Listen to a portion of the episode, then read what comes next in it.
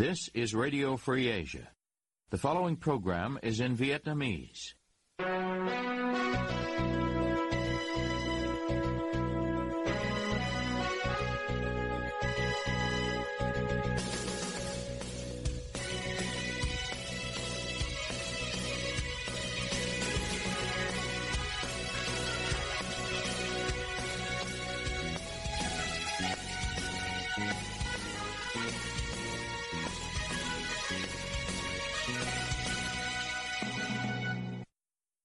Đây là Đài Á Châu Tự Do, phát đi từ thủ đô Washington, D.C., Hoa Kỳ.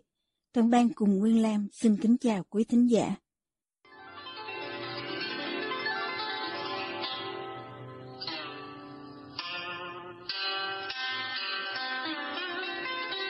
Kính mời quý vị theo dõi chương trình phát thanh tối ngày 24 tháng 2 năm 2023, đang được phát trực tiếp từ lúc 9 giờ giờ Việt Nam trên trang chủ Ban Tiếng Việt Đài Á Châu Tự Do. Mở đầu cho chương trình phát thanh hôm nay, mời quý vị đến với bản tin chi tiết. Một năm sau khi Nga đưa quân sang xâm lược Ukraine, nhiều người tỏ ý không đồng tình với thái độ thân Nga của nhà nước Việt Nam đối với cuộc chiến này và kêu gọi Hà Nội hành động thiết thực hơn cùng với cộng đồng quốc tế mang lại hòa bình ở Ukraine. Đại sứ Đặng Hoàng Giang, trưởng phái đoàn thường trực Việt Nam tại Liên Hợp Quốc hôm 22 tháng 2, kêu gọi các bên liên quan của cuộc chiến chấm dứt xung đột khẩn trương nối lại đàm phán tìm giải pháp hòa bình toàn diện, thỏa đáng và lâu dài cho vấn đề Ukraine. Tuy nhiên, trong cuộc bỏ phiếu của Đại hội đồng Liên Hợp Quốc sau đó cho nghị quyết yêu cầu Nga rút quân khỏi Ukraine, Việt Nam nằm trong số 32 quốc gia bỏ phiếu trắng, trong khi 141 quốc gia đồng ý với nghị quyết này và 7 quốc gia bỏ phiếu chống bao gồm cả Nga. Đây là cuộc bỏ phiếu lần thứ năm về cuộc xâm lược của Nga ở Ukraine trong vòng một năm qua. Trước đó, Hà Nội ba lần bỏ phiếu trắng cho các nghị quyết liên quan đến cuộc chiến của Nga và một lần bỏ phiếu chống lại đề nghị đưa Moscow ra khỏi Hội đồng Nhân quyền Liên Hợp Quốc vì các hành động bạo lực chống lại dân thường ở Ukraine. Giáo sư Zachary Abuja, giảng viên về an ninh chiến lược tại National War College, Hoa Kỳ, chuyên gia về tình hình Việt Nam và Đông Nam Á, tỏ ra nghi ngờ về khác biệt giữa lời nói và hành động của chính quyền Việt Nam. Cũng nói với Đài Á Châu Tự Do qua email vào ngày 23 tháng 2. Đại sứ Giang nói tất cả những điều đúng đắn và một quốc gia tầm trung như Việt Nam rất lo ngại về những vi phạm luật pháp quốc tế và tiền lệ được thiết lập bằng cách thay đổi biên giới quốc tế thông qua vũ lực. Dẫn lại những lần đại diện quốc gia Đông Nam Á bỏ phiếu có lợi cho Nga và tiếp đón Ngoại trưởng Sergei Lavrov ở Hà Nội vào tháng 7 năm ngoái, ông Zachary Abuja khẳng định nó cho thấy sự ủng hộ rõ ràng đối với Moscow. Ông cho rằng truyền thông do nhà nước Việt Nam kiểm soát tỏ rõ lập trường ủng hộ Moscow và lặp đi lặp lại những lời biện minh của Putin cho cuộc chiến. Ngoài ra, những nhân vật có ảnh hưởng mà ông gọi là Red Bull, bò đỏ và dư luận viên của chính phủ khuếch đại tuyên truyền của Nga trên mạng xã hội và quấy rối những người đứng lên bảo vệ Ukraine.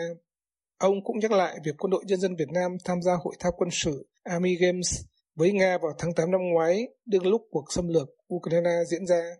Bộ Ngoại giao Việt Nam hiểu vấn đề, nhưng giới lãnh đạo chính trị của đất nước vẫn bị ràng buộc với tình mạng lịch sử của họ với Moscow và mô hình quản trị độc đoán của họ. Họ có chung quan điểm rằng Hoa Kỳ đang ủng hộ các cuộc cách mạng màu và đang làm suy yếu quyền lực của các chính phủ tương ứng.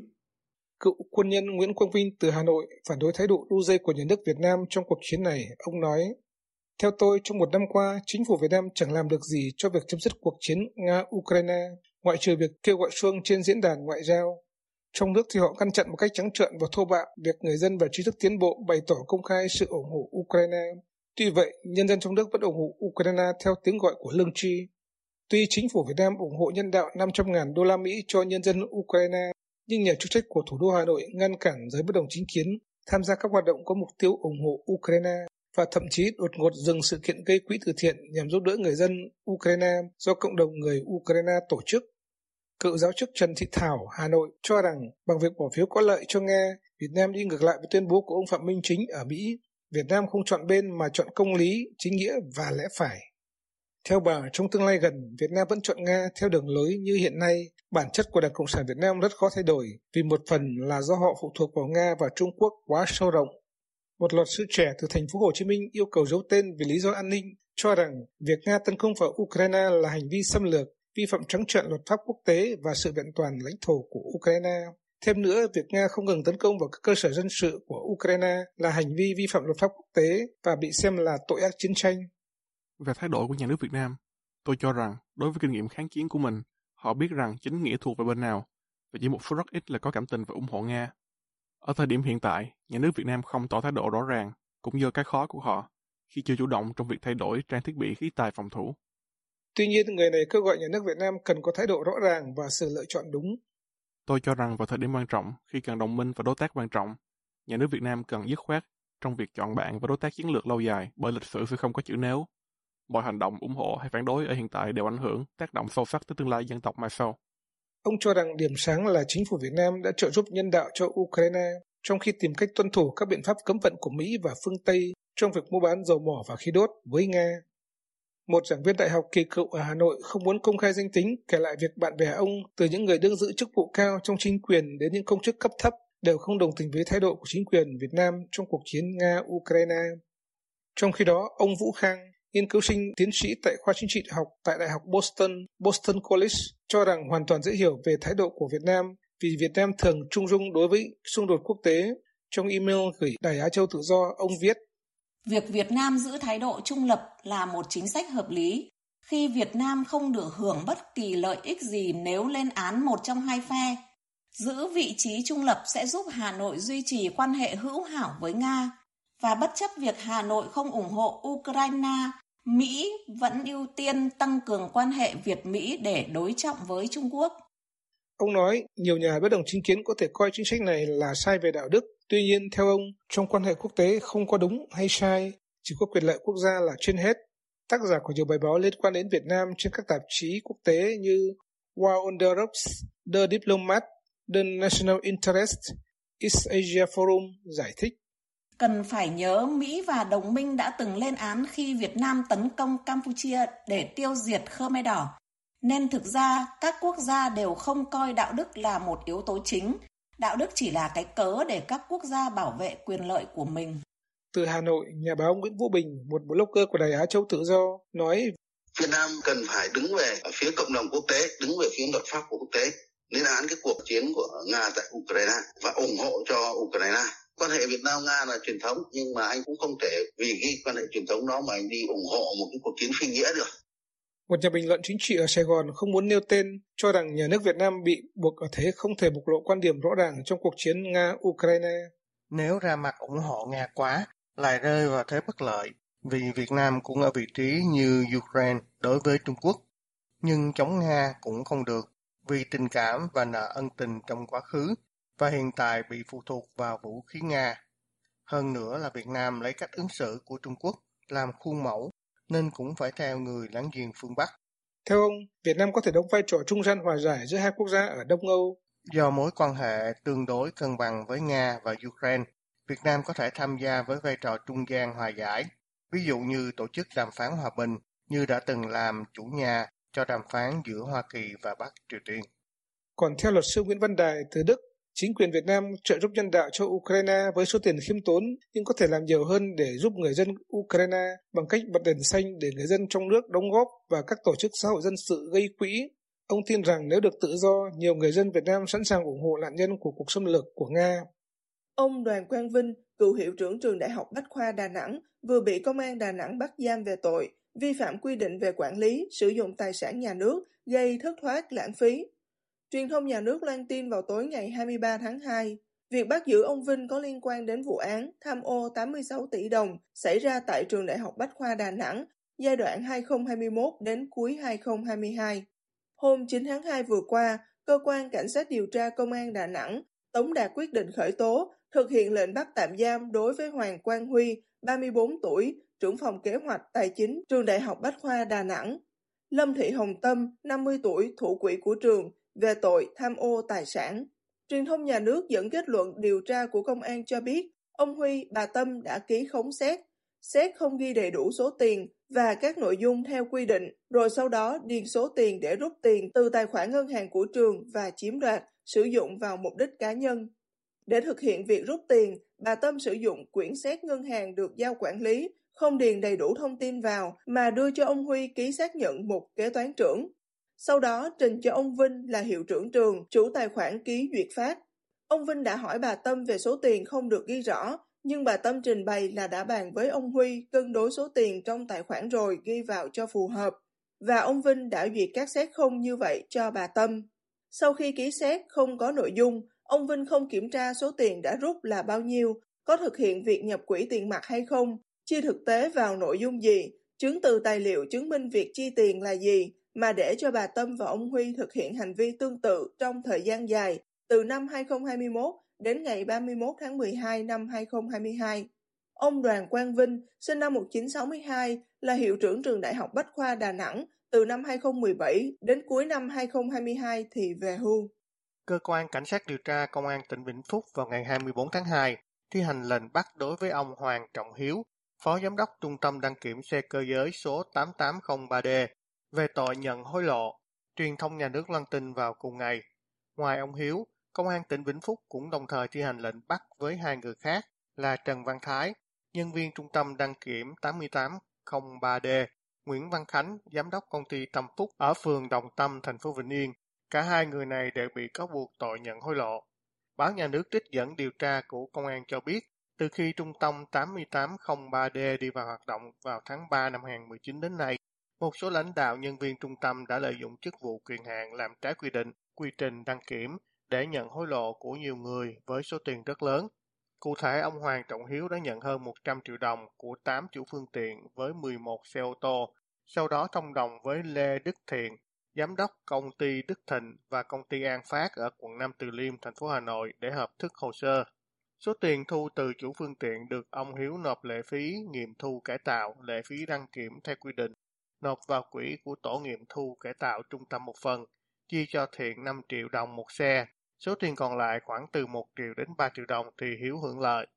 Trần Văn Thái được xác định đã lập một công ty có tên Công ty Tâm Phúc ở thành phố Vĩnh Yên vào năm 2018, nhưng đến tháng 7 năm 2019 chuyển công ty sang cho Nguyễn Văn Khánh làm giám đốc, nhưng mọi hoạt động vẫn do Thái điều hành. Trong năm 2021 và 2022, Thái đã nhận hơn 137 triệu đồng của 6 chủ phương tiện với 15 xe ô tô, mỗi xe từ 9 triệu đồng đến 11 triệu đồng sau đó cùng với Khánh hợp thức hồ sơ cải tạo xe cơ giới. Trong số tiền thu được của chủ phương tiện, Thái chia cho Khánh 3 triệu 250 ngàn đồng một xe, nộp lệ phí nghiệm thu cải tạo theo quy định, nộp vào quỹ của tổ nghiệm thu cải tạo trung tâm 1 triệu đồng một xe. Số tiền còn lại khoảng từ 1 triệu đồng đến 3 triệu đồng Thái hưởng lợi. Một loạt các trung tâm đăng kiểm và Cục Đăng kiểm Việt Nam hiện đang bị điều tra vì những cáo buộc liên quan đến các tội hối lộ, nhận hối lộ, môi giới hối lộ và giả mạo trong công tác. Theo thống kê của Bộ Công an, sau 3 tháng, cơ quan điều tra ở 23 tỉnh thành phố đã khám xét hơn 50 trung tâm đăng kiểm, khởi tố khoảng 300 bị can. Trong số những người bị khởi tố có ông Đặng Việt Hà, Cục trưởng Cục Đăng kiểm Việt Nam, và ông Trần Kỳ Hình, nguyên Cục trưởng Cục Đăng kiểm Việt Nam. Ban chỉ đạo Trung ương về phòng chống tham nhũng đã bổ sung vụ án tại Cục Đăng kiểm Việt Nam và một số trung tâm đăng kiểm vào diện theo dõi, chỉ đạo.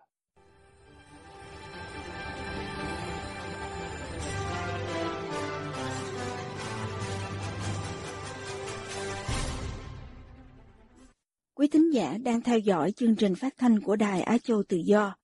Tiếp nối chương trình, thưa quý vị, đại diện Bộ Quốc phòng mới đây cho rằng cần có quỹ phòng thủ dân sự vì thảm họa, sự cố khi xảy ra ảnh hưởng rất lớn nên cần nguồn lực giải quyết.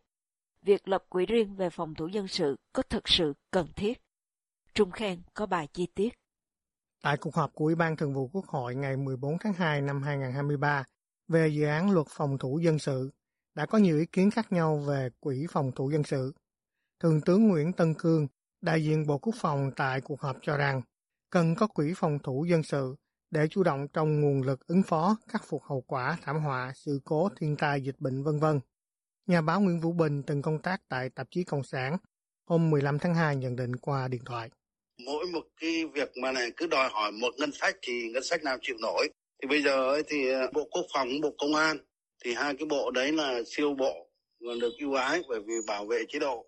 Cho nên là trong cái thời điểm này là họ được ưu ái là họ cứ đòi được cái gì là họ đòi thôi cho nên là cái việc mà phòng thủ dân sự rồi là bản thân là, là quốc gia cũng có một cái quỹ rồi rồi bộ quốc phòng khi mà có những cái chức năng uh, cứu hộ cứu nạn nhưng mà ở trong cái phạm vi bộ quốc phòng. Yeah. đấy hoặc là khi mà bên dân sự họ muốn giúp ấy, thì uh, bộ quốc phòng cũng có những cái quỹ như thế rồi. Bây giờ nếu mà dành cái phần mà cứu hộ cứu nạn mà phòng vệ dân sự lại về bộ quốc phòng mà lại thêm một cái quỹ nữa thêm một cái nguồn ngân sách nữa thì nó rất là vô lý.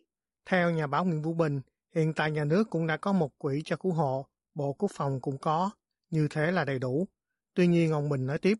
Với cả có thể là họ không nói rõ, mà như kiểu như là trong cái thời kỳ tới ấy, hoặc là hiện tại và và sắp tới ấy, là người ta nhấn mạnh về cái vấn đề mà diễn biến hòa bình chống uh, bạo loạn các thứ thì yeah. Dạ. ý có thể là người ta đòi cái này đấy cho nên cái cái mà người ta nói nó không rõ là như thế. Chứ nếu mà cứu hộ cứu nạn dân sự thì tức là từ lúc nhà nước ra là phải có cái chức năng nhiệm vụ rồi. Yeah. có thể là trong cái thời gian gần đây ấy là họ đặt vấn đề tức là nghiêm trọng hóa cái vấn đề diễn biến hòa bình rồi họ muốn là những cái giải quyết những cái biểu tình khiếu nại các thứ rồi. Yeah. đấy là cần phải có quỹ thêm vào cái đó. Đấy có thể là nó không rõ cái chỗ đó. Chứ yeah. còn nếu mà phòng vệ dân sự mà cứ như bình thường thì nó từ trước giờ đã có rồi mà. Cũng tại cuộc họp của Ủy ban Thường vụ Quốc hội, một số đại biểu khác lại có ý kiến ngược lại và đề nghị bỏ quy định về quỹ phòng thủ dân sự, bởi nhiệm vụ chi của quỹ này có thể trùng với nhiệm vụ chi của ngân sách, hiệu quả không cao, vì khi xảy ra thiên tai sẽ cần kinh phí rất lớn. Còn nếu quỹ ở mức nhỏ sẽ không đáp ứng được yêu cầu, nếu quỹ lớn sẽ lãng phí vì không thường xuyên sử dụng. Cựu Trung tá quân đội Vũ Minh Trí nhận định qua điện thoại hôm 15 tháng 2 cái lực lượng cứu hộ cứu nạn của Việt Nam hiện nay là rất phân tán nó phân ra ở nhiều bộ nhiều ngành cùng quản lý cả trung ương rồi xuống tới địa phương. Vừa rồi có cái trận động đất ở thổ nhĩ kỳ đấy thì tôi rất ngạc nhiên bộ quốc phòng có hẳn một cục cứu hộ cứu nạn nhưng mà không thấy cử cái lực lượng của cục đấy sang của quân đội ấy, sang cứu trợ ở thổ nhĩ kỳ mà cái lực lượng được cử sang giúp thổ nhĩ kỳ cứu hộ cứu nạn đấy lại là lực lượng của bộ công an. Thế tôi thì tôi thấy rằng là cái việc mà phân tán như vậy thì nó sẽ làm giảm tập trung thống nhất làm giảm sự chuyên nghiệp về uh, huấn luyện về uh, tổ chức chỉ huy về hoạt động của lực lượng cứu hộ cứu nạn và nó làm phân tán cả về các nguồn lực ví dụ như anh vừa nói đấy thì là lại đòi ngân sách riêng thế ví dụ như mai kia mà bộ quốc phòng lại còn có những cái lực lượng khác nữa ấy, thì lại cũng ngân sách riêng thì thực ra là nó không có lẽ là nó sẽ không đúng với cả luật ngân sách nhà nước. Cựu Trung tá quân đội Vũ Minh Trí cho biết Chức năng của quân đội là chiến đấu và sẵn sàng chiến đấu. Cho nên theo ông Trí, nếu nói quân đội có chức năng làm kinh tế là sai nguyên lý của chủ nghĩa Mark Lenin mà Việt Nam đang theo, và sai so với cả thế giới vì các đội quân chuyên nghiệp trên thế giới không quân đội nào làm kinh tế. Ông Trí nói tiếp. Việc cứu hộ cứu nạn ấy, thì quân đội vì là có lực lượng, có phương tiện cho nên là có thể tham gia trong một số trường hợp đặc biệt.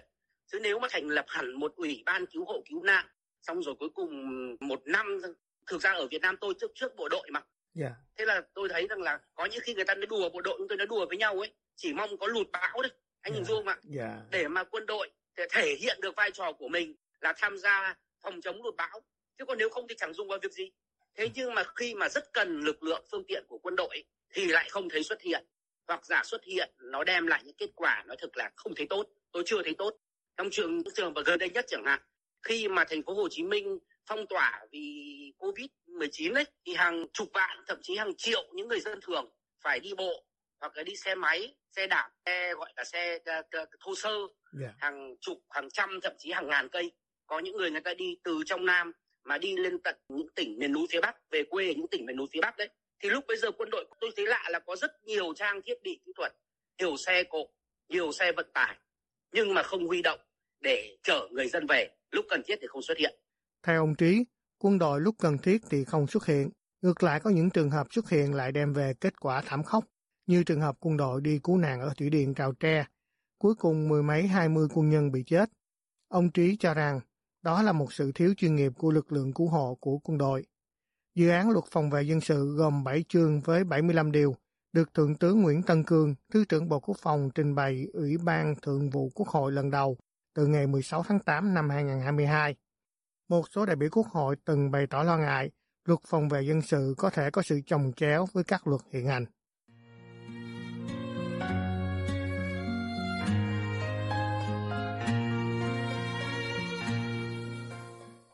Quý thính giả vừa theo dõi chương trình phát thanh tối ngày 24 tháng 2 năm 2023 của Ban Việt ngữ Đài Á Châu Tự Do.